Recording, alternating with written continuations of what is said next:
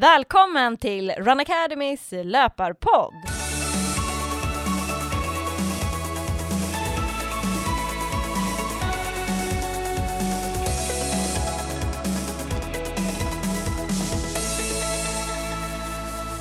Det här är podden för alla er som gillar löpning. I dagens avsnitt kommer jag, Petra Kindlund, som har startat Run Academy, tillsammans med min kollega och elitlöparen Johanna Bäcklund att ge er våra tio bästa löptips.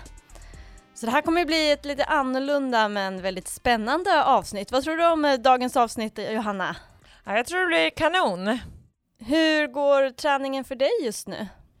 Eh, ja, men jag tycker det har gått väldigt bra i sommar, hade känts eh, bra och eh, men nu har jag tyvärr fått lite problem med en häl som spökar som gör det lite mer komplicerat och det känns lite tråkigt när jag hade en ganska tung vår och kände att i sommar det har börjat lätta upp lite, jag har fått bra flyt och kört många bra pass så känns det lite tråkigt att eh, man ska få andra problem då, men det är sånt som kommer så att man får ta en dag i taget och uh, försöka fokusera på att det ska bli bra. Mm, vad tråkigt, vet du vad det är för något eller? Uh, nej, jag vet inte direkt uh, någon diagnos på vad det är som är, utan jag har haft en ömmande, egentligen är det ett år tillbaka har jag haft, först började i den högra hälen och jag hade jätteont förra sommaren, men jag kunde ändå springa och det var på ganska samma nivå. Men det släppte efter VM. Mm -hmm. eh, mhm. men sen så kom det i andra hälen, antagligen när jag kompenserade på något fel sätt och därför fick jag ont i den andra. Och eh, det har egentligen hållit på ett halvår och jag har haft det ganska under kontroll och tyckte att det var på samma nivå, men sen eskalerade det under förra veckan. Vad det då? Eh, jag kan liksom inte sätta fingret på vad det var som gjorde det, men det efter tuffare pass, ett tuffare pass så eh, drog det till i hela, och jag tror att det var vaden då som var helt låst, eh, som gjorde att eh, det stramade i hela, så det kändes som att den var helt satt fast. Jag kunde liksom inte röra nästan på foten kändes det som. Eh, och eh, sen eh, har jag fått lite behandlingar och lite hjälp, så att jag hoppas att jag ska få ordning på det, men just nu, som det har varit de senaste veckorna och dagarna så har jag eh, fått köra mycket alternativ träning. Ja, du som ska springa SM har du tänkt, det är maraton nu, 5 september. Ja, det är planen och det som känns mest surt är ju att jag tyckte att det har gått bra. På, jag har kört en del bra långpass. Ja. Eh, och eh, det känns ju surt om jag inte ska kunna starta där, men jag tänker lite att den träning jag gjort i sommar som har gått väldigt bra och jag hade ju många väldigt, jag hade många veckor med jättehög löpmängd, eh, vilket eh, jag oftast svarar väldigt bra på. Mm. Eh, som också gör att mina kvalitetspass går bra. Eh, så det känns som att jag har ändå bra grund att stå på.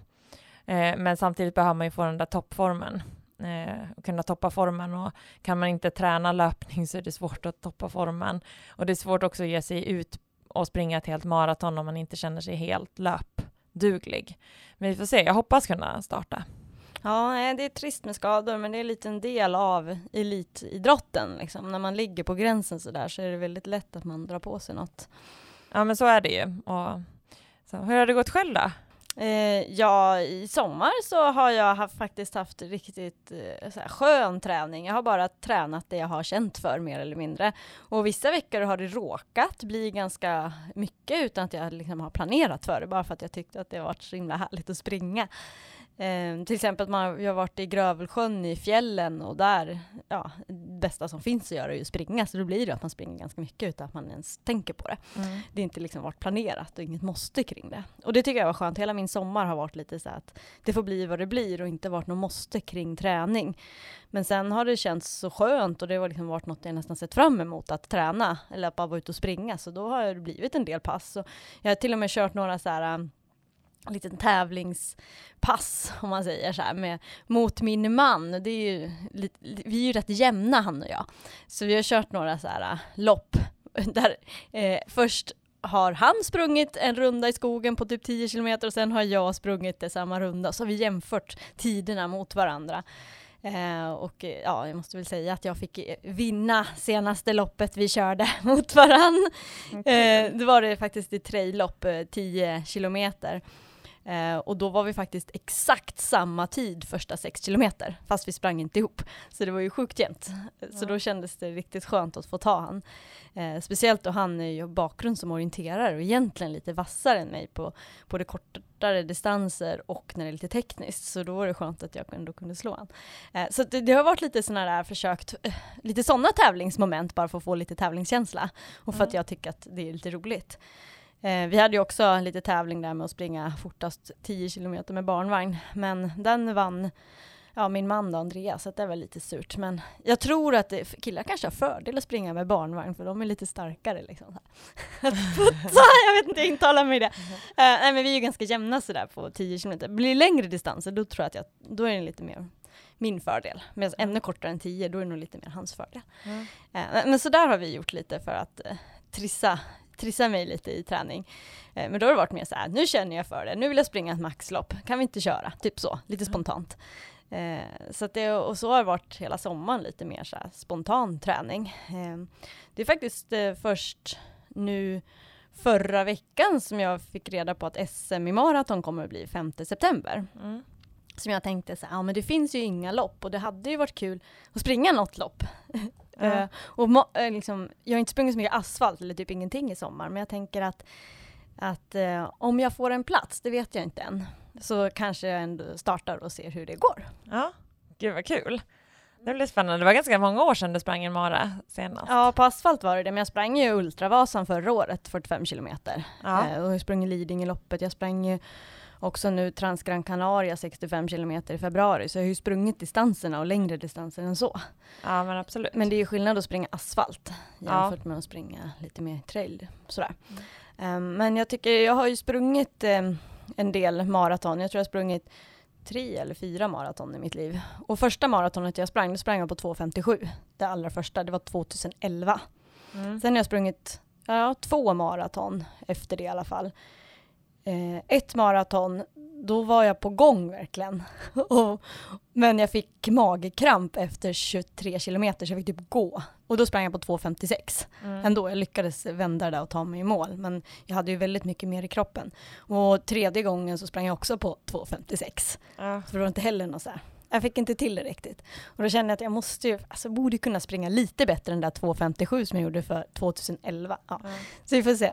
Eh, men eh, ja, så det vore kul att försöka slå de tiderna. Men ja, vi får se vad som händer helt enkelt. Ja, mm. det hade varit kul om vi startar i SM också. Ja, men sen vet jag inte om man får plats för att det, helst ska man ha visat ett resultat på något halvmaraton eller maraton sedan 2019. Och jag sprang mm. inget lopp förra året jag har inte sprungit något lopp i år. Alltså något asfaltslopp. Så att jag vet Nej. inte än om jag får vara med.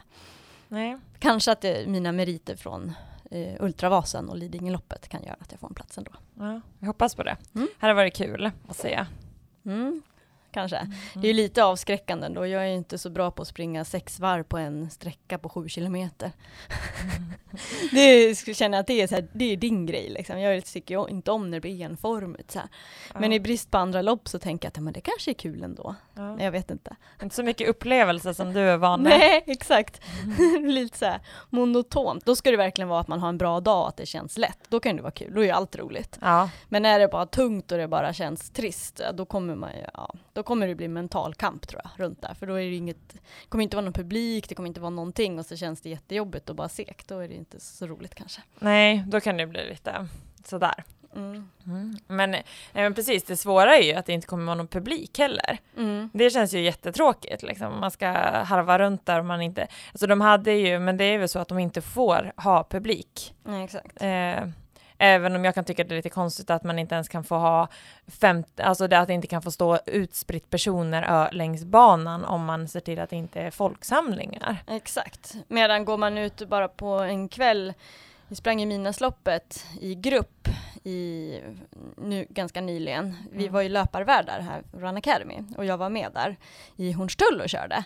Och då var det ju hela parken var ju fylld med folk. Ja, men alltså det, så det är mycket folk ute överallt mm. och, men sen så får man inte vara med ha, ha folk ute på ett lopp sådär när alla ändå kan vara utspridda ja. och heja. Så att det är lite så här, det är talar emot konstigt. varandra. Ja men verkligen om man tittar på hur det är på badstränder. Ja. Alltså där är det ju inte ens 50 personer som gäller utan där är det ju hundratals personer ja. som ligger med en, knappt en meter mellan som ja. packade sillar liksom och det är okej. Men ja. sen får man inte ha lite publik utspritt på ett lopp. Det är lite konstigt. Ja, för det vet jag Lidingöloppet håller ju på att kämpa nu för att kunna få genomföra loppet. Jag vet inte om det har gått igenom ännu eller inte, men de vill ju kunna köra eh, med, med grupper om 50 stycken som kör. Men nu är det ju nog regler att, eh, att alla måste ha kommit i mål, de där 50, innan man får starta nästa grupp. Ja. Alltså då känns det som att det är lite överdrivet. Det känns ju inte som att det finns risk att de där 50 skulle smitta de andra som är tre mil efter. Liksom. Nej, det är ju osannolikt deluxe. Ja. Och man startar ju då i så fall snabbast i grupperna först, ja. vilket gör att då kan ju inte ens de långsammare komma ikapp. Ja. Om man har en timme mellan eller vad man ska kunna ha. Ja. Nej, det är ja, konstigt. Mm. Um, nej, men för mig i alla fall så skulle det vara kul att få ett lopp. Det var ju som jag pratade om tidigare i podd i våras där, att jag, jag har ju försökt och vill ja, få ett syskon till Filip. Um, och i somras har jag ju dragit ner på träning och inte tränat så mycket, men det har inte hänt så mycket ändå. Så då tänker jag att ja, men då kan jag väl skruva upp på träningen nu då och få till ett lopp och så får man försöka igen efter det. Lite ja. så. Att det vore ändå kul att få det där loppet. Det kanske, så tänker jag så men det kanske är meningen att jag ska springa ett lopp på mm. riktigt innan man kanske skulle bli gravid. Typ så tänker jag. Kill them all, the killer kill them all. I'ma treat it like a fruit, I'm willing to pill them all. Killing it, pilling off, I'm feeling it, willing off. They be saying they the realest, but really ain't real enough. My day to day is loco, it's never so so. I'm an entrepreneur with the brain work. I gotta get it from a seed, come a fan, gotta eat. Day to day, I'm trying to learn how the game works. The pedigree is better me, we got a feet. Better believe I'm a level ahead of your breed. Better believe I'm a level ahead of your G. Better believe in the devil, the devil is me. But I don't mean Satan or nothing. I mean a pissed off kid that I call you bluff. I was a pissed off kid before I even really knew Ja, ska vi gå igenom våra tips då? Nu ska vi inte bara stå och prata om oss själva, vi ska ju faktiskt ge lite tips till er lyssnare. Vi har ju tio tips som vi tänkte vi skulle gå igenom och fördjupa oss igenom. Och eh, första tipset som vi har, Johanna, som är ganska vanligt, Eh, vilket var det? Ja, men eh, det handlar om variation. Alltså jag tror att jättemycket handlar om att man behöver variera i sin träning. Och mm. variation kan man göra på enormt många olika sätt. Alltså det betyder ju både att man kan springa långsammare än vad man normalt gör på pass, mm. men också att man får mer intervallträning, alltså olika typer av intervaller så att man kan utmana sig. Att det, liksom, det är oftast lite roligare om man springer i olika tempon under en runda än om man springer 30 minuter i samma tempo mm. i ett streck. Mm. Eh, ja, I sommar när vi har eh, har vi varit väldigt mycket på stugor, och, på vår stuga på Åland men också i Sörmland. Och då har Pontus och jag tränat en hel del tillsammans och han är ju inte, alltså mitt distansfart, min distansfart är lite för snabb för han i det läge han har varit nu, men han har ju velat träna mycket. Och då, för att vi ska kunna träna tillsammans, så har han kört lite intervaller. Mm -hmm. Så han har sprungit, och det har han gjort lite väldigt mycket spontant. Han hittade på att han, när det var här, som varmaste dagarna, då körde han skuggintervaller, så han sprang hårt där det var skugga. Och det kunde ju bli jättelånga partier, eller så kunde det bli superkorta. Ja. Eh, och sen sprang han långsammare i solen, och då blev det liksom automatiskt att han sprang ganska mycket med mig, för att han kom ikapp mig, och sen så sackade han efter, och så kom han ikapp. Ja, och så höll det på så. På så sätt kan vi köra en del tillsammans om man är ute samtidigt. Det blir lite kul. Ja, just det. Uh, han körde också att han jagade mig, alltså sprang ifatt mig. Sen fick uh. han släppa lite och så sprang han ifatt. Så jag gjort lite olika. Vi har delat in när jag körde lite längre intervaller körde han kortare. Ja, just det. Och lite mer jogg och vila mellan. Ja, vad roligt. Uh, så det är ty- alltså, och, och, bara det gjorde ju att han tyckte att det var lite roligare att springa. Uh. Än att bara harva runt i samma samma tempo. Varför tror du att det lätt blir så? För många motionärer blir ju lätt, man har en runda mm. och så springer man den i samma tempo varje gång. Mm. Varför, varför blir det lätt att man hamnar där? Jag tror att det har att göra med att man är ganska bekväm. Man vet då hur det ska kännas i kroppen.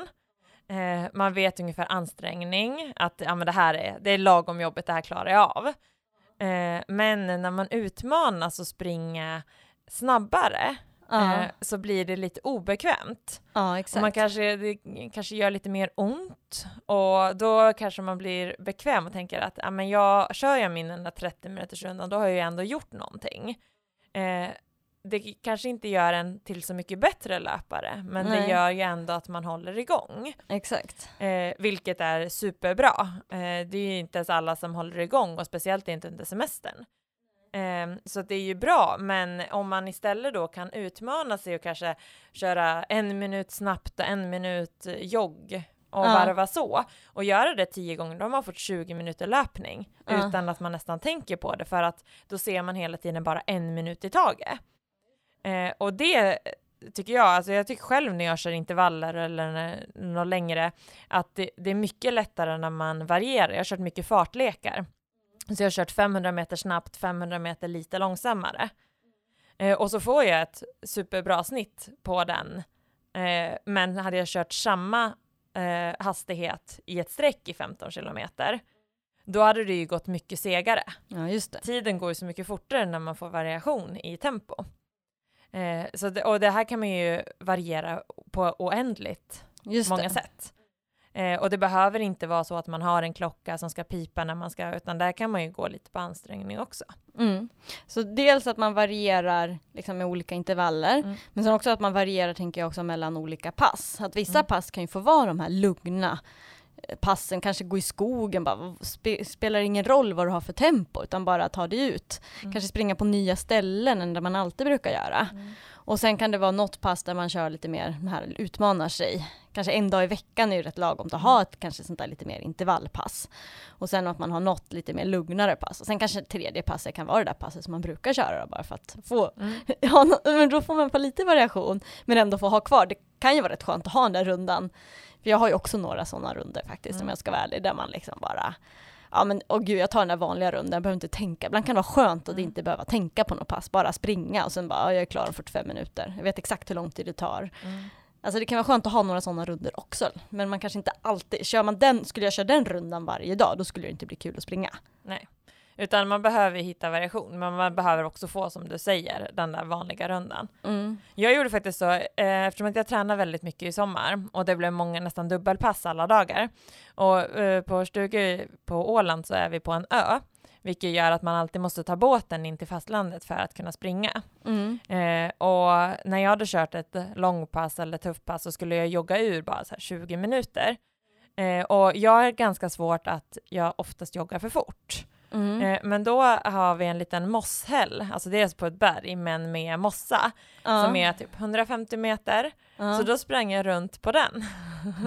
Apropå variation. Minuter. Precis, superbra variation. Nej men för mig var det superbra för det var ju mycket mjukare, eh, alltså just att springa på mossa mm. eh, och att liksom springa, det blev ju inget tempo, alltså man tänkte inte på farten överhuvudtaget. Nej. Eh, det blev ju alltså det blev en annan typ av underlag än att bara nöta asfalt som jag alltid gör. Exakt. Så på så sätt var det positivt och att eh, Wilhelm då, vår äldsta son, kunde vara med och springa. Mm. Så han var med och körde där i sitt tempo, men han var liksom, eftersom att det var så kort slinga så kunde han vara med hela tiden och kände inte att han blev efter. Så det var superroligt att kunna göra så. Ja. Ja, jag gillar ju sådana pass där man springer ute i skogen och inte behöver tänka på tempo och bara det får bli vad det blir och bara mm. gå, ja men nu får jag feeling, nu vill jag köra på, sen, för den var så fin stig. Mm. och, och, nu har jag feeling för att nu vart det lite tekniskt här, nu går jag upp för den här backen för nu vart det jobbigt. Alltså det får bli vad det blir. Mm. Um, och sådana pass kan man också variera med, med liksom att man bara Eh, kanske ta sig ut i skogen och springa på något ställe man inte brukar springa på. Mm. Och där i skogen blir det oftast variation i tempo automatiskt för att man anpassar sig efter naturen. Mm. Och det är ju också i skogen kan jag tänka mig att man inte Alltså, du, tänk, du kan ju inte sitta och kolla klockan hela tiden, vad man har för tempo eller hur långt man har sprungit, för du måste ju koncentrera dig på vad som finns det finns ju stockar och stenar och ja, små stigar och hade du kollat klockan eller alltså sådär, det händer någonting hela tiden så du blir inte att fokusera på det heller.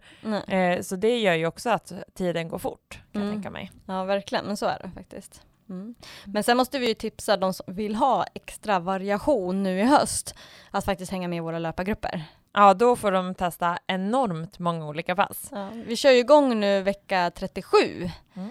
Och eh, syftet med våra löpargrupper är ju att lära ut hur man ska variera sig för att löpningen helt enkelt ska bli roligare. Så att man inte blir det här samma sak som man alltid kör. Utan mm. vi har ju olika typer av pass för varje gång. Mm. Eh, vad är det för pass vi kommer ha nu i höst? Det är ju väldigt många olika. Vi kommer fokusera lite mer på styrka under ja. hösten. Ja. Så vi blandar ganska mycket löpning med olika styrkeövningar på olika sätt. Ja, just det. Eh, Vad är det bra för? Det är just bra för att bygga en eh, bra grund, men också att man eh, bygger starkare muskler. Just det. Och sen också att man får lära sig att springa fast man är trött. Alltså om man har kört liksom en tuff styrkeövning så ska man ändå springa med det. Ja. Den, det, blir en, det blir verkligen en variation, liksom, ja. att utmana kroppen på ett nytt sätt. Mm. Och det är bra under grundträningen. Ja. Sen kommer vi springa trail. Mm. Det brukar vi alltid göra, så vi har två trailpass, ett extra insatt pass som är trail och ett ordinarie pass som faktiskt kommer ligga andra passet, för sen blir det mörkt på träningarna. Eh, sen kommer vi köra backe.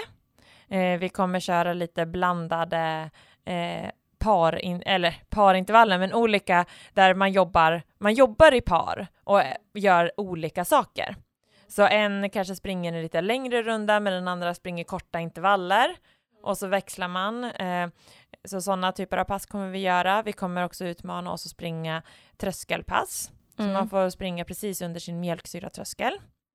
Eh, och på så sätt bygger man en bättre uthållighet. Eh, vi kommer att ha någonting som vi kallar för mjölksyrautmaningen som kommer ligga ganska sent Just det. i terminen. Eh, så det blir väldigt mycket variation och eh, kommer bli superkul. Mm. Eh, sen har vi också ett nybörjarprogram. Just eh, så för alla som vill komma igång med löpningen eh, så har vi de sju första passen eh, så bygger vi upp löpningen långsamt så vi varvar löpning med gång eh, på olika sätt så att det blir alltid eh, en progression från första veckan fram till sjunde veckan. Och målet då sjunde veckan är att kunna jogga lite längre i sträck tillsammans. Och det är alltså just det här man får variation, man får också väldigt mycket löparglädje av att springa tillsammans med andra. Och speciellt när det blir mörkare, kallare, det är svårare att ta sig ut eh, själv, efter jobbet speciellt, eh, så är det perfekt att då kunna springa tillsammans med andra. Mm. Så att vi hoppas att ni är med i höst. Mm, det kommer bli en härlig höst och speciellt nu i dessa tider med corona och allt trist som fortfarande händer i vårt samhälle så är det så härligt att ha det där passet i veckan mm. där man får träffa andra ändå utomhus mm. som blir mycket säkrare än om man skulle gå in på ett gym och köra. Mm. Eh, och vi ser ju till också på passen att vi håller oss i små grupper, vi försöker hålla avstånd så mycket det går eh, påminner deltagarna att försöka sprida ut sig. Um, och så försöker jag anpassa så mycket som möjligt så att det inte ska bli någon smittspridning på våra träningar. Mm. Och det funkade ju väldigt bra under våren. Mm, ja, jättebra. Eh, så att det var inga konstigheter där, så det känns som att vi har det är en fördel nu att vi har testat under våren mm. och fått till allting på mm. bästa sätt. Verkligen. Har vi det med oss. Men vi kommer som sagt att fortsätta anpassa på samma sätt.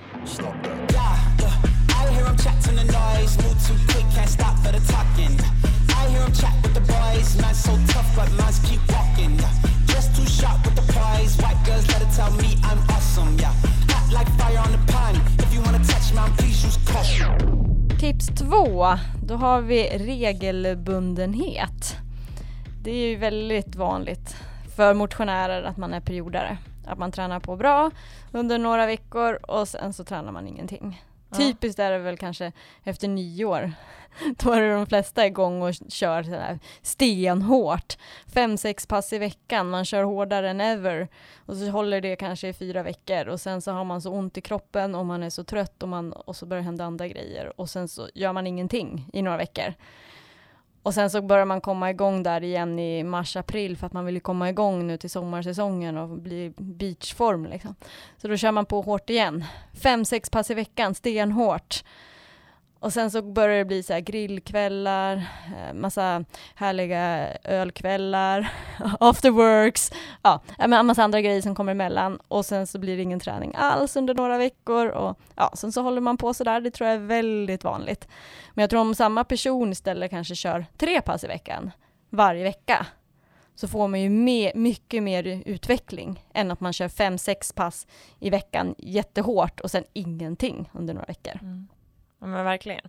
Och just semestern, många ser ju att det är svårare att få till träning och regelbundenhet när man är ledig mm. än när man har sina vanliga jobbrutiner. Mm. Uh, och det är ganska intressant, alltså man borde ju ha mer tid till träning när man är ledig. Mm. Men jag tror att det är lätt också att man tappar sina rutiner, man kanske eh, måste anpassa sig efter sin familj och sen så kanske man bara, ah, men nu ska jag njuta och bara liksom, eh, ha semester, då ska jag få, inte ha något krav på mig. Mm. Och för många kanske liksom, träning är ett måste, ett krav.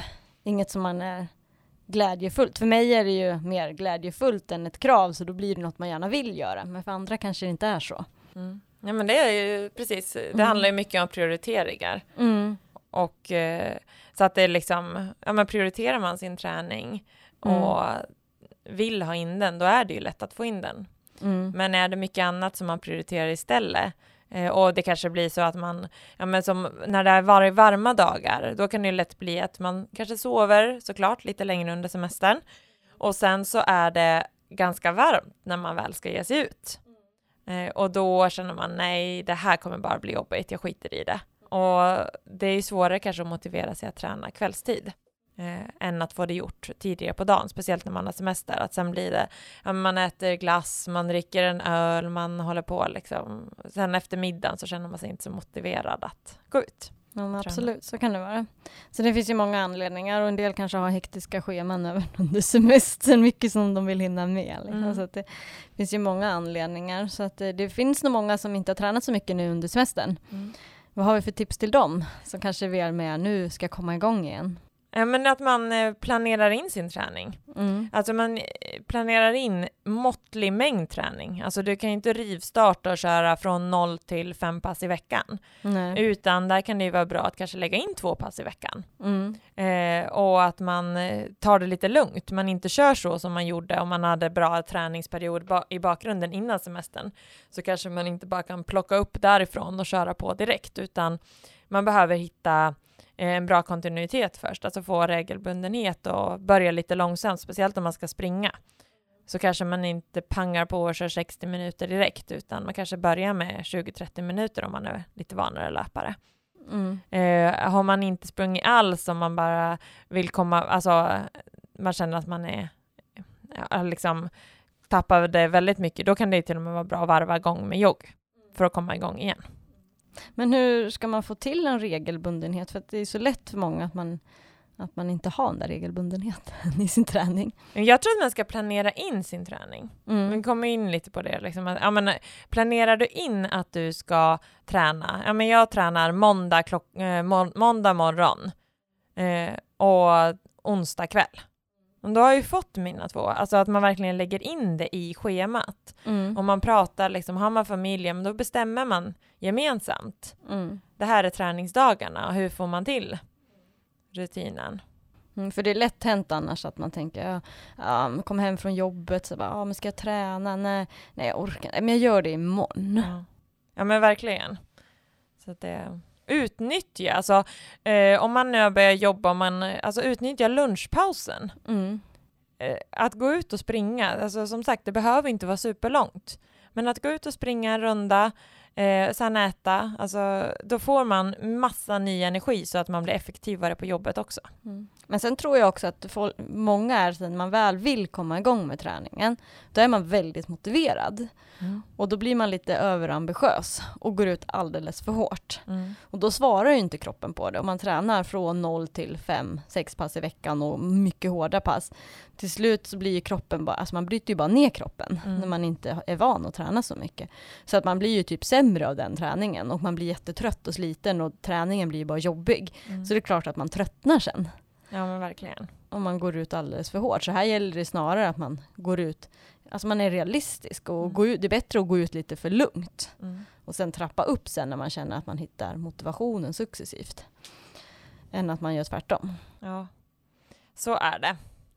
Så regelbundenhet och hitta hur man själv får till det i sin vardag är viktigt. Sen har vi nummer tre här, eh, tredje tipset, att man ska lyssna på kroppen.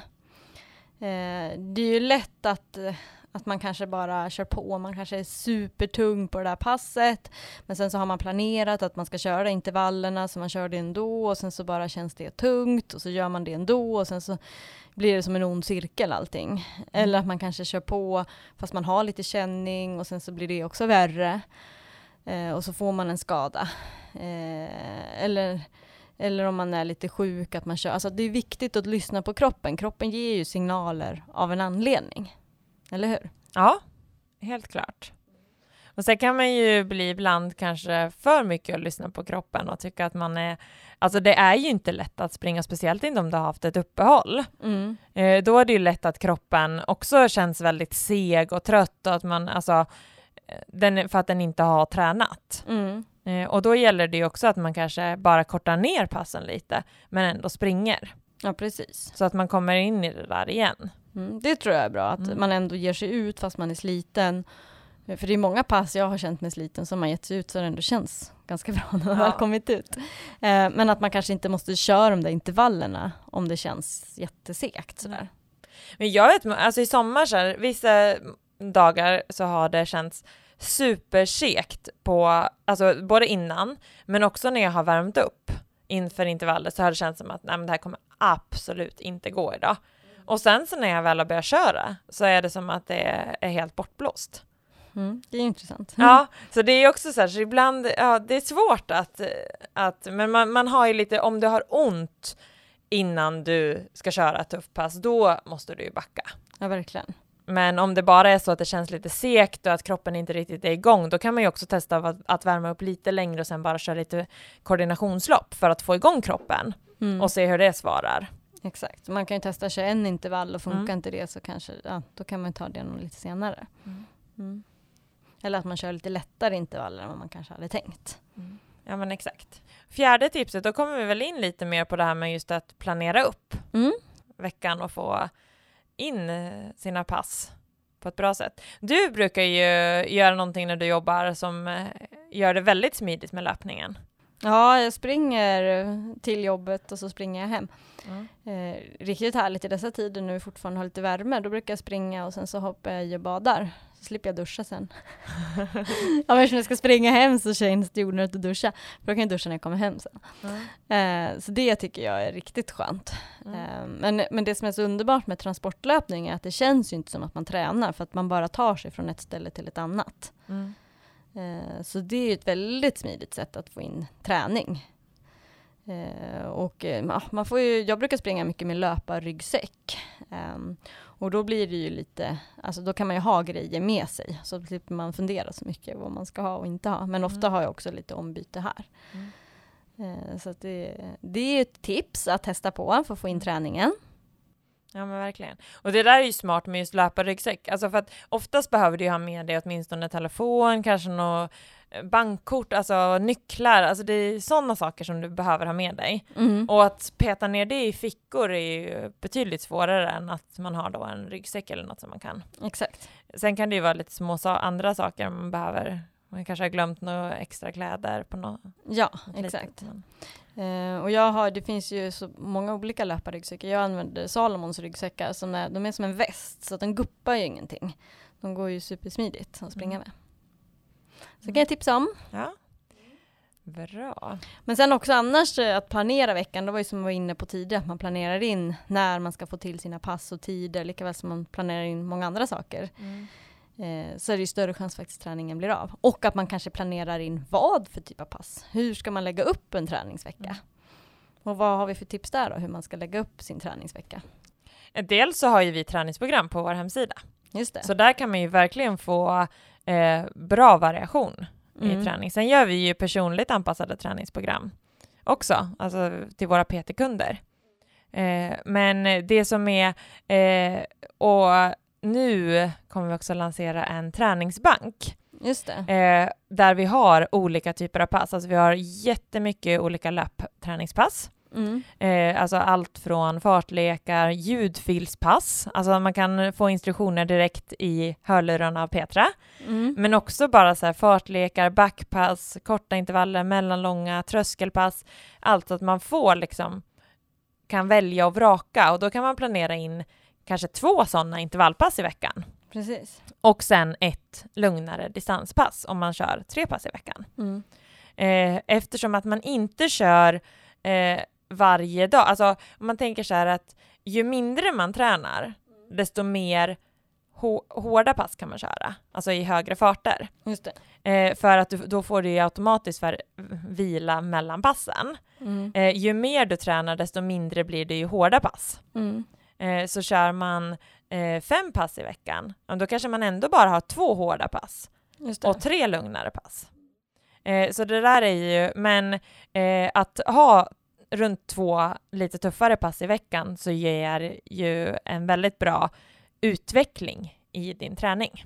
Eh, och, och, och, kör man bara två pass i veckan, då kanske man bara kör två hårda pass i veckan. Ja, exakt. Och där kan det ju också både vara eh, att man varierar intervallängden. Mm. Så på ett pass kanske det kan vara kortare intervaller eller backpass. Och på det andra kanske det kan vara lite längre intervaller eller tröskelpass. Eh, så att man får liksom bygga lite mer uthållighet. Precis. Eh, så att man får också att det blir två olika typer av intervaller. Så man får eh, utveckla båda sina eh, styrkor, om man säger så. Mm. Precis. Så när man planerar sin vecka, dels eh, tänka ut när man ska köra vilket pass, hur, mm. kolla hur sin vecka ser ut, fundera när passar det faktiskt att köra mitt pass och vad för typ av pass eh, man ska köra. Eh, när passar det bäst att köra intervaller? Hur får jag till det smidigast med allt annat som händer? Mm. Eh, och att försöka vara lite kreativ på att hitta lösningar om man har svårt att hitta tiden. Mm. Så går det ändå att hitta tiden för det. Eh, alltså genom att transportlöpa, man kanske har barnen på fotboll, kanske hinner eh, ta en liten löprunda i samband med det, med att barnen tränar. Mm. Eh, det finns ju många olika sätt att få till lite träning på. Ja, verkligen. Det gäller bara att hitta de där små eh, och utnyttja situationerna. Mm. Apropå någonting helt eh, annat som kanske inte har så mycket med planering att göra, men jag bara måste få nämna eh, att jag tycker det är så himla kul, för jag har faktiskt i sommar nu fått min syster att börja springa. Min, ja, min lilla syster har ju sprungit ganska länge, men nu har jag även fått min stora syster att börja springa, Karin. Uh -huh. eh, och hon har nämligen aldrig riktigt sprungit. Hon kanske har gjort det eh, någon, alltså verkligen varit den här perioden och kört liksom. Ja, någon, någon veckor där och sen ingenting. Eh, men nu i sommar, jag vet inte vad som hände, men jag, eh, i början på sommaren så hängde vi lite, så var hon med mig på ett pass, där jag verkligen var så okej okay, nu tar vi verkligen lugnt på det här passet. Eh, vi varvar, vi joggar 30 sekunder, sen går vi 30 sekunder och så varvar vi så i 30 minuter. Mm. Det var liksom första passet. Och sen så, så, så, sänkte jag tempot på henne för att hon, det är lätt så här, det tror jag är vanligt misstag, att man liksom vill springa lite för fort på de där joggen. Mm. Så jag liksom sänkte tempot på henne och då vart hon så här, ja ah, men det var ju inte så jobbigt. Nej. Och sen har hon fortsatt nu, sen har hon kört 40 sekunder jogg och 20 sekunder gång och sen har hon ökat det där successivt. Och nu i somras så var vi faktiskt och fick med henne när vi var i Grövelsjön på en fjälltur och hon var med ut och sprang på fjället en mil. Uh, och det har aldrig hänt. Alltså hon har aldrig varit intresserad av det här, av att springa förut. Nej. Och då tänker jag om hon kan komma igång med springa, då kan alla verkligen göra det. Det går verkligen mm. att komma igång med springa. Alltså det har varit fantastiskt. Det har nog varit en av sommarens höjdpunkter, att man har fått igång henne och börja springa. Ja. Gud vad kul! Och, men, och just det att hon uppskattar att springa. Mm. Att hon tyckte att det var kul att springa. Mm. Att det inte var så här, kom igen nu, du typ tvinga henne. Nej, utan att det... hon ville själv ja. vara med och springa. Det har liksom inte riktigt hänt förut, så mm. det är jätte, jättekul. Så jag hoppas att hon fortsätter nu och håller igång, så mm. att uh, hon ska nog vara med nu i höstens löpargrupper också. Ja, men det är ju perfekt om hon mm. fortsätta. Mm. Men det har ju också, vi var faktiskt och besökte några kompisar eh, i somras på deras stuga. Eh, och Pontus hade fått bra rutin så han ville springa alla dagar. Mm -hmm. eh, och jag Oj. sprang ju mina två pass om dagen så att eh, då när vi kom dit så sa Pontus, ja men du kan, ju, du kan ju följa med mig ut och springa, det han det var ju ett par som vi var hälsade på med och deras barn. Så mm. han följde med Pontus ut och sprang eh, på en runda och jag bara, men då kan ju du följa med mig sen när jag ska på mitt andra pass, så kan du springa samtidigt. Aha. Och det gjorde ju så här, ja men så var de med och sprang, då sprang jag sprang i mitt tempo och hon sprang i sitt tempo. Men vi sprang på samma väg och så här, jag sprang lite tillbaka så möttes vi och hon tyckte det var superkul. Men det gjorde, de har ändå sprungit en del själva innan. Men de fick till mycket mer löpning efter det. Plus att våra barn också körde löpning. så de körde massa eh, så här, kortare löpsekvenser. Aha. Men ändå sprang 300 meter i sträck liksom. Ja, tillsammans. Hon är två år äldre än Wilhelm. Ja, men Wilhelm är ganska uthållig. Ja, så att de sprang tillsammans och tyckte det var superkul hur många gånger som helst. Så de fick flera kilometer på den där Oj. utan att de tänkte på det. Och det tycker jag är så himla roligt när man eh, får igång, alltså bara det att att men det här är vår vardag, vi gör alltid så här, att vi springer liksom. Och när man då hälsar på andra så blir de också motiverade och får till det sen själva. Ja, det är jättekul. Ja. För annars kan jag tycka att det kan bli lite tvärtom, att, eh, att folk kan uppleva att man blir lite tjatig. Mm. Att, eh, så att det är kul när man verkligen kan mm. uppmuntra folk att komma och springa. Ibland kan det bli åt andra hållet, att, att det blir liksom att nej, prata inte om ditt, jag vill inte ens lyssna. Att det blir lite så här. Ja, ja men så försöker, kan det. Mm, så det är jättekul när det blir åt det där hållet, att folk mm. bara ja, vad kul, blir mm. inspirerade. Mm. Ja men det var så roligt för de sa ju så här, ja men ni får jättegärna komma och hälsa på oss. Du får springa hur mycket du vill. vad roligt liksom, men då vet man att men det känns, alltså då har de ju förstått och anpassar efter vår alltså hur jag har det också. Ja. Så det är jättekul, det känns verkligen, det blir bra för då får alla vad de vill och man får umgås mycket ändå. Mm. Det tar ju faktiskt inte jättelång tid att köra ett träningspass om man umgås annars 24 timmar i dygnet. Ja, verkligen.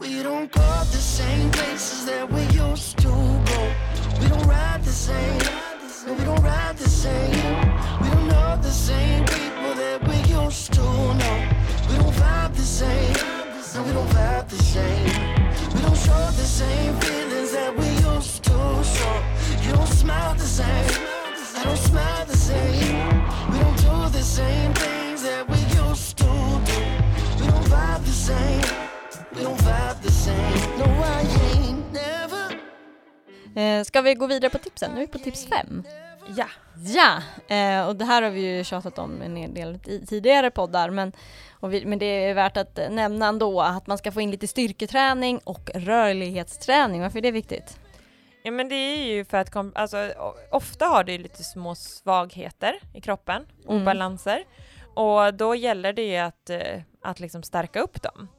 Eh, och att springa så sliter ju på musklerna. Eh, och visst att man blir starkare såklart, men man det finns ofta muskler som kanske inte är tillräckligt starka. För en del muskler är starkare än andra och då behöver man ju stärka upp dem som man kanske är lite mer svag i. Mm. Och även stärka upp de primära löpmusklerna. Alltså både vadstyrka, höfter, eh, mage, rygg, eh, men också låren och sätet. Så mm. att man får till. Eh, och här har vi jättemycket tips på träningspass i vår träningsbank. Styrka för löpare. Där det både finns sådana som är lite mer pulshöjande pass eller mer prehab-pass. Mm. Kan man säga. Och jag, jag slår ju ett slag för, alltså dels tycker jag det är superbra att man kör styrka, men också rörlighet dagligen. Mm -hmm. eh, och det behöver inte vara i samband med ett löppass, alltså du behöver inte stretcha precis efteråt, för då är ju musklerna ofta utdragna redan. Men om man är lite, alltså gör det senare under dagen, när musklerna har gått ihop lite, då får man ju ut dem lite mer till ytterläge. Eh, att man verkligen stretchar ut dem. Eh, så jag kör ofta mycket rörlighet kvällstid. Eh, när, alltså, antingen när barnen sitter och tittar på sina iPads eller jag sitter och har tvn igång, sitter framför. Alltså, jag tycker det går ganska smidigt och att få rutin på det där och göra det, eh, blir en stor skillnad. Mm. Så att både styrka och rörlighet. Och i vår träningsbank som vi nu också har uppdaterat, som är helt ny och fräsch och ska bli lättare att hitta pass på.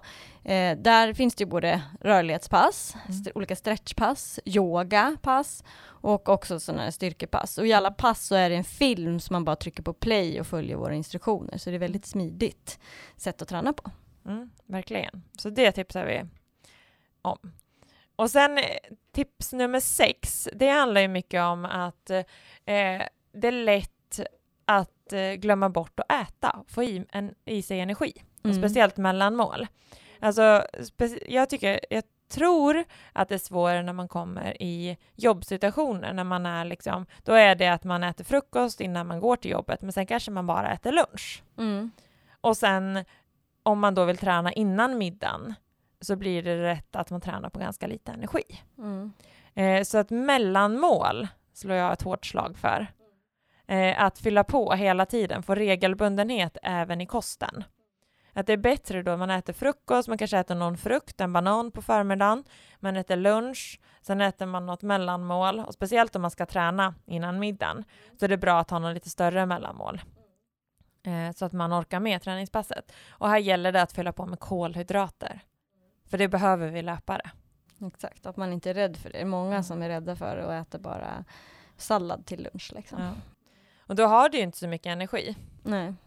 Det vet jag många gånger när eh, man hör liksom folk som kanske har som mål att även gå ner i vikt lite. Mm. Eh, och att eh, de då har svårt att träna för att de har tagit bort alla kolhydrater. Alltså det går ju till en, i början så går det ganska bra att man Mm. Tar bort, men sen efter ett tag när du ska börja träna mer så får du inte samma svar. Nej, verkligen inte. Utan det, då behöver man, man behöver kolhydrater och det gör väldigt stor skillnad, speciellt för de tuffare passen. Mm. Eller om du ska springa längre Ja. också. Mm.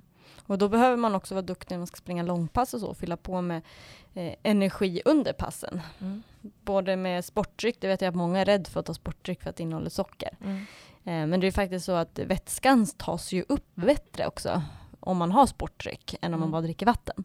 Ja. Eh, för då har ju både salter och socker som hjälper till att få upp, ta upp vattnet. Mm. Men sen också att, att du behöver ju energi när du springer. När man, under ett pass behöver man ju kolhydrater, då ska man inte vara rädd för det. Nej.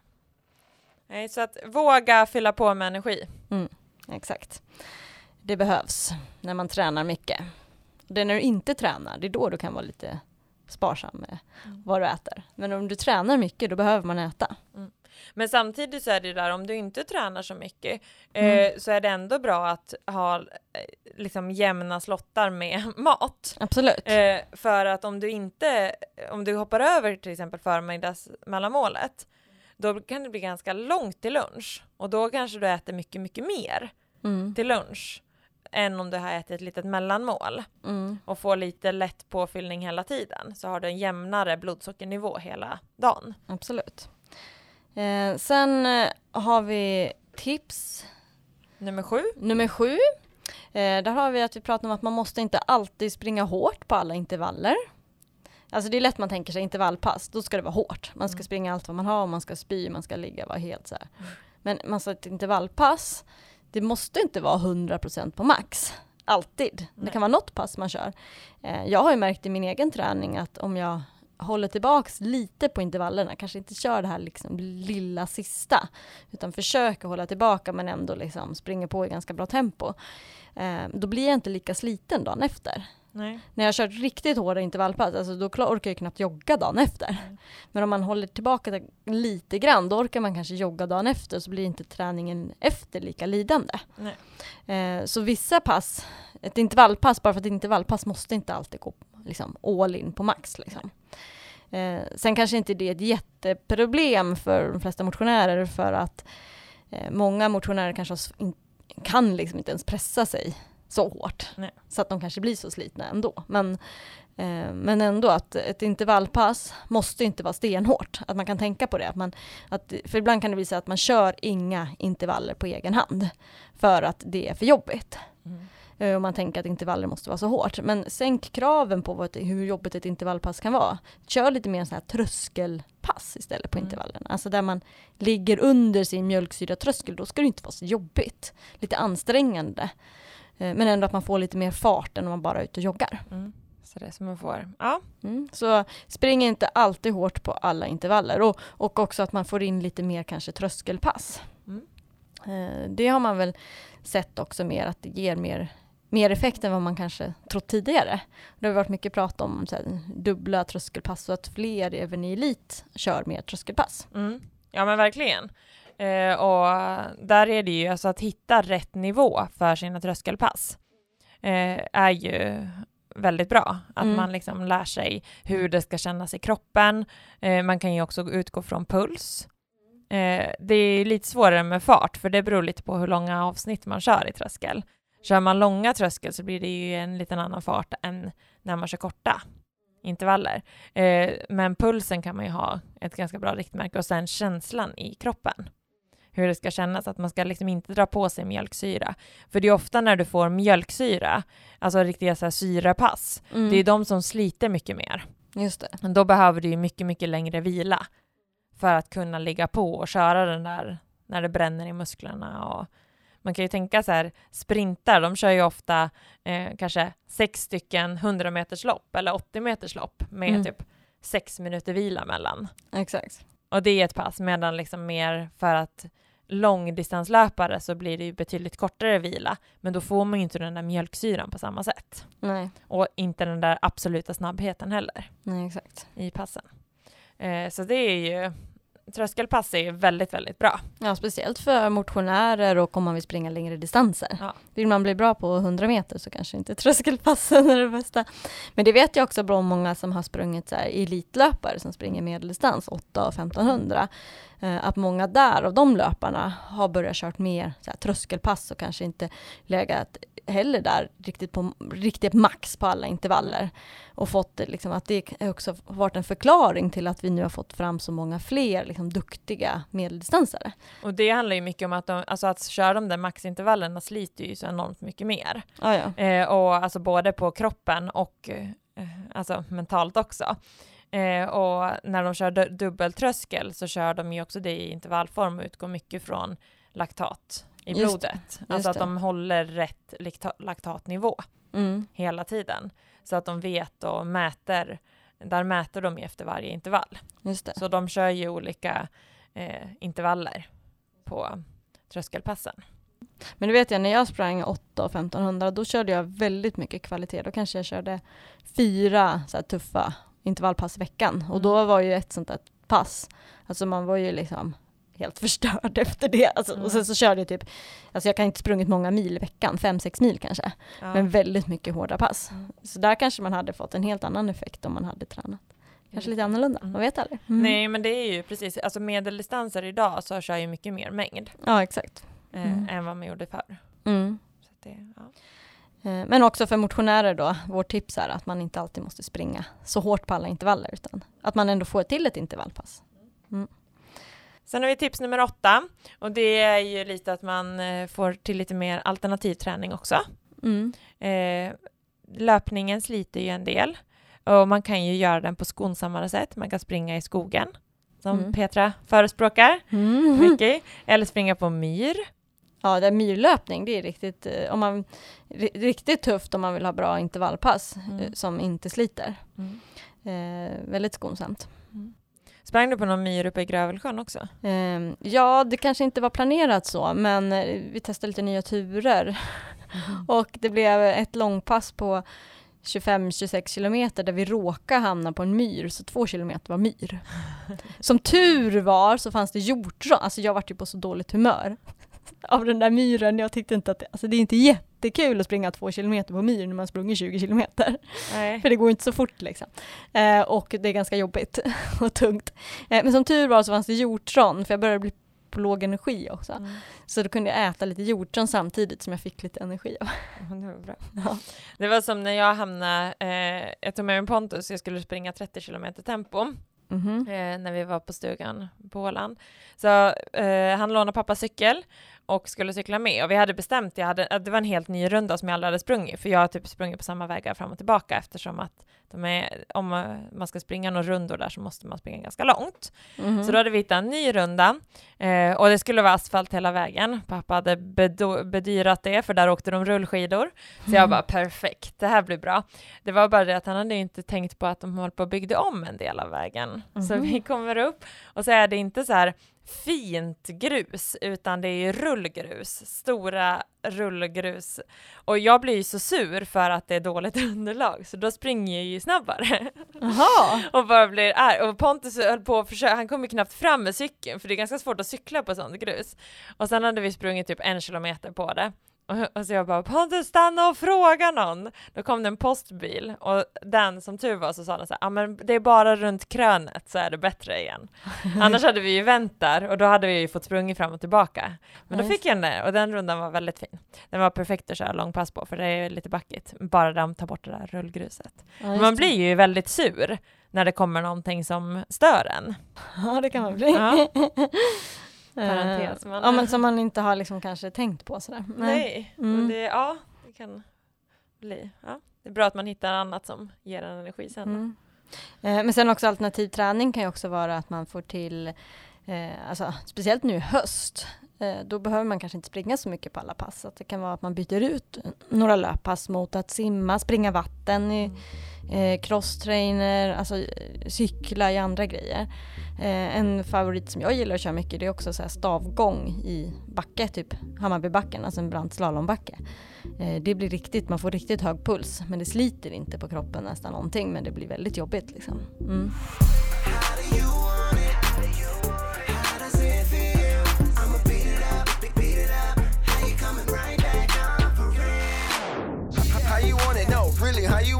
You wake up in the morning. Put some whipped cream on it. When my lips swing on it, I be eating it for breakfast. Give it to her how she want it. That's the reason why I'm text. How you want it girl?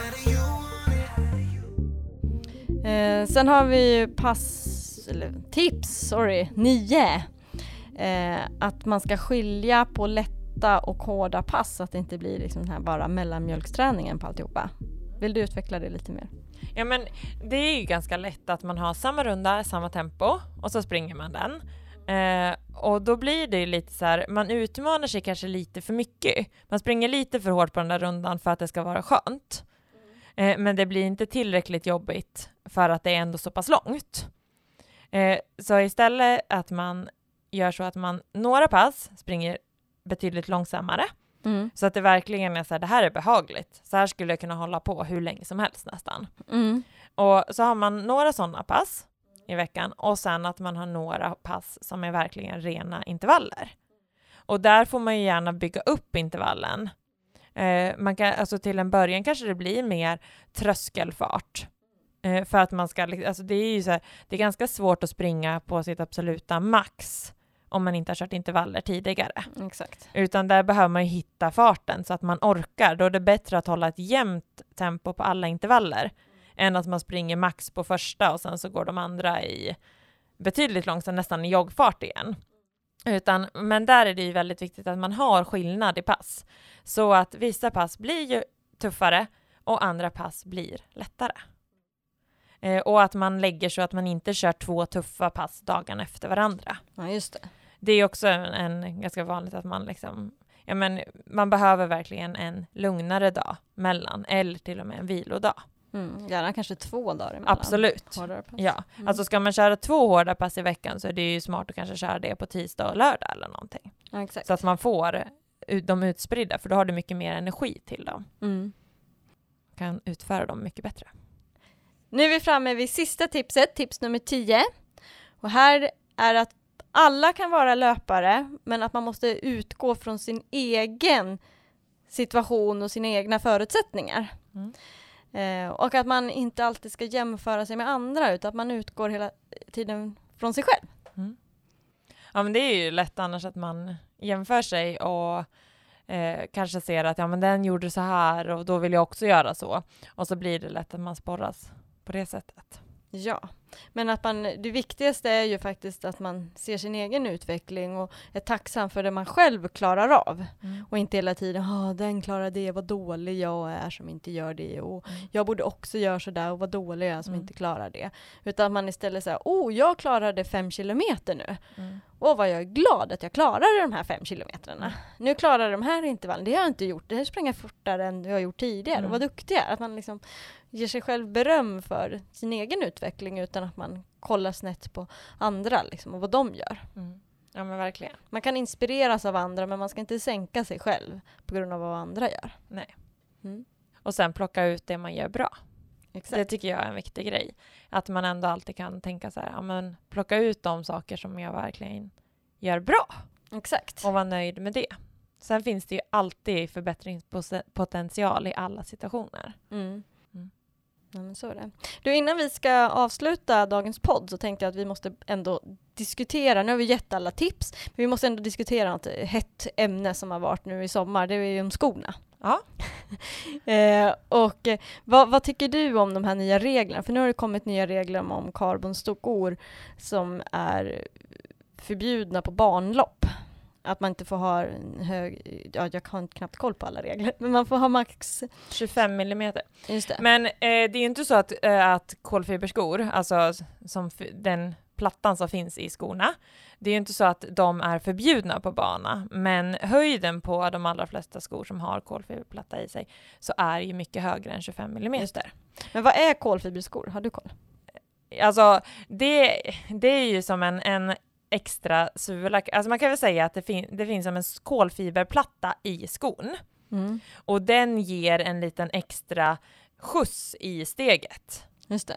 Eh, sen är det ju det att de har byggt upp skor, många skor eh, mycket mer i själva sulan också, så att de blir mer studs i skon. Just det. Eh, och det främsta liksom som man ser med de skorna är ju att eh, de inte sliter lika mycket som de här minimalistiska skorna som man ofta körde lättviktsskor tidigare. Ja, just eh, att just att de är mer uppbyggda i sulan så gör att de inte sliter fullt lika mycket eh, på en som eh, och då främst kanske på vader, mm. Eh, att de är minimalistiska, då ligger man lite mer på fotbladet, det sliter lite mer på vaderna, du blir lite mer trött efter eh, passen. Och just eh, de skorna, kolfiberskorna då, som har blivit populära, och det är väl främst Nike som från början har lanserat Vaporfly-modellerna, eh, som har varit ganska många år. Sen har ju nu alla övriga skomärken också kommit med skor under det här året främst. Mm. Eh, men där har man ju sett att många motionärer klarar ju av att springa eh, mer intervaller utan att bli eh, trötta på samma sätt och slitna dagarna efter. Ja, det. Eh, det har ju gjort att det är liksom, främst på bana, att det har ju också gjort att de kan, många säger att de kan springa mer på bana än vad man har gjort tidigare. Ja, eh, men också på landsväg. Alltså det är ju, eh, så det är ju orsaken. Sen om man springer snabbare, det är ju omdiskuterat. Alltså i försöket Breaking 2, då har de ju de heta eh, skorna, liksom, nya lanserade skorna och klarar det då att springa under två timmar. Eh, sen om det beror på skorna eller om det beror på hela situationen, att de hade farthållning, alltså massa andra grejer, det tycker jag är ganska svårt att säga. Mm. Eh, eh och om, jag tror inte att de, jag tror fortfarande att det är bättre på bana att springa i spikskor om du klarar av det eh, än att springa i de här skorna på bana för att de är ju, det är fortfarande liksom lite mer studs i dem och spikskorna får du en bättre kontakt och du får ju hjälpa av spikarna i tartanen och så här. Så att på så sätt så tror jag inte att, att liksom skon i sig gör att du springer snabbare på bana. Ja, eh, men eh, jag tycker det som är beklagligt är ju att de här nya reglerna ändrades mitt i säsongen. Alltså från början hade de satte ju regler först mm. att eh, skorna skulle finnas på marknaden öppna för alla mm. ett visst antal månader. Så när jag sprang eh, halvmaraton-SM då var ju regelverket att skorna då, då var det i, i princip bara Nike-skorna som var godkända som karbon, alltså som kolfibersko eh, på eh, SM för att de andra hade lanserats senare. Ja, det var ju det. några märken till som, som man fick springa i. Eh, men, men där var det ju liksom inget prat om hur höga skorna var, utan där var det ju mer liksom prat om att den här skon har inte varit lanserad under, jag tror det är tre månader det var då liksom. Eh, som de måste ha funnits på marknaden innan man väl får springa i dem på tävling. Och det är för att de ska, alla ska få ha möjlighet att få tag på skorna, att det inte ska vara så att sponsrade löpare ska få tag på skorna tidigare. Det tycker jag ändå, det är ju rättvist. Eh, ja, eh, men då är det ju så här, ja men om de, har, om de har funnits på marknaden i en månad eller fyra månader spelar kanske inte så stor roll. Utan så länge de är öppna på marknaden för alla. Mm. så kan ju alla få tag på dem. Och då tror jag de ändrade det, som egentligen skulle börja gälla från första december, att skorna liksom, då var det mer så att när de har blivit öppna för alla så är det okej. Okay. Mm. Eh, men då satte de in regler att på bana så får man bara ha 25 millimeter eh, på skorna.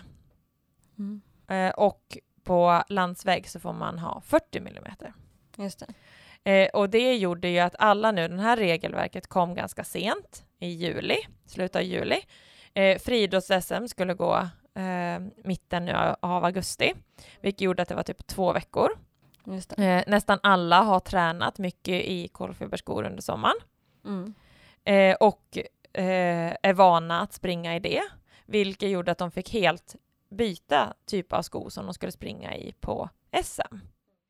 Eh, och här kan jag tycka att det var blev lite fel, att man liksom mitt i säsongen så att folk inte har tid att vänja sig och veta hur de ska liksom, att reglerna bara ändras. Då, det tycker jag är lite tråkigt och det är samma sak nu inför maran att det är ju eh, man, de skorna som man får springa i måste ha 40 mm. Det finns ju några eh, kolfiberskor som inte är godkända för att de är högre än så. Just det. Ja, men vad tycker du om själva utvecklingen av kolfiberskor? Är det bra eller dåligt? Eller? Alltså jag tycker att eh, det är väl som skoutvecklingen alltid har varit. Mm. Alltså det har kommit massa olika teknologier och massa olika, ty, alltså allt, all utveckling går ju framåt. Mm. Och jag tror inte att det sitter i skorna om du springer snabbare. Alltså det har ju varit mycket diskussioner att flera rekord har slagits nu som har stått sig i jättemånga år, speciellt på den manliga sidan. Och jag tror inte att det sitter i skorna. Det handlar mycket om hur de tränar också. Jo, men det kanske är en liten del. Men, ja. men det jag kan tycka är lite tråkigt är ju om löpning som alltid har varit en icke-materialsport blir mer en materialsport. För de här skorna kostar ju en slant liksom. Uh, och det är ju tråkigt om det utvecklas åt det hållet. Så på det sättet är det ju bra att det ändå kommer regler som stoppar att det inte blir liksom för mycket liksom materialsport mm. än att det blir eh, än, än vad det är liksom redan idag. Att uh, man ska kunna ha vilka skor som helst och ändå kunna känna att man är på samma nivå som mm. alla andra. Mm. Att det inte ska bli eh, att de som har pengar eller sponsorkontakt har en fördel. Liksom, så. Um, men sen Sen kan det ju finnas en fördel också om det kan vara så att, att såna här kolfiberskor kan hjälpa, alltså jag tänker framförallt motionärer, eh, att, att löpningen ska kännas lättare och på så sätt bli roligare så att mm. det kan motivera andra mm. att fortsätta springa. Då är det ju också, på, då, på det sättet är det ju liksom en bra utveckling också. Mm. Eh, så det är lite så här, det är lite svårt att säga om det är bra eller dåligt det är på olika sätt liksom, beror på mm. lite hur man ser det. Men det är ju skoutveckling, jag tänker så här bara när de börjar bygga upp skorna mer och körde mer så här pronationsstöd och supination, alltså stöd för olika ah, ja. sätt. Alltså det är ju också ett sätt i skoutvecklingen. Absolut, så alltså, det är hela biten. Det, liksom. Ja, och mm. det är ju liksom skorna på början av 1900-talet var ju helt andra som folk började springa i när det var, när det var liksom maraton mer kom. Exakt. Eh, och så här, alltså det är ju, världen går ju framåt på alla nivåer.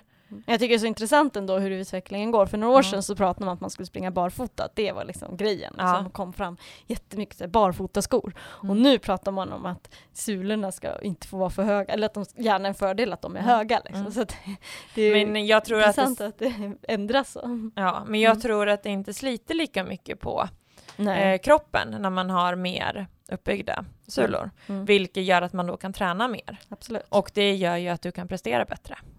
Absolut. Så jag tror att det finns många fördelar med det. Mm. mm, intressant diskussion. Jag har själv inte testat eh, såna här kolfiberskor. Har du testat? Ja, jag har testat. Mm. Jag har sprungit flera maraton i dem. Mm. mm. Eh, så att, eh, ja, men jag skulle tycka jag ska kanske testa sen längre fram. Vi får se.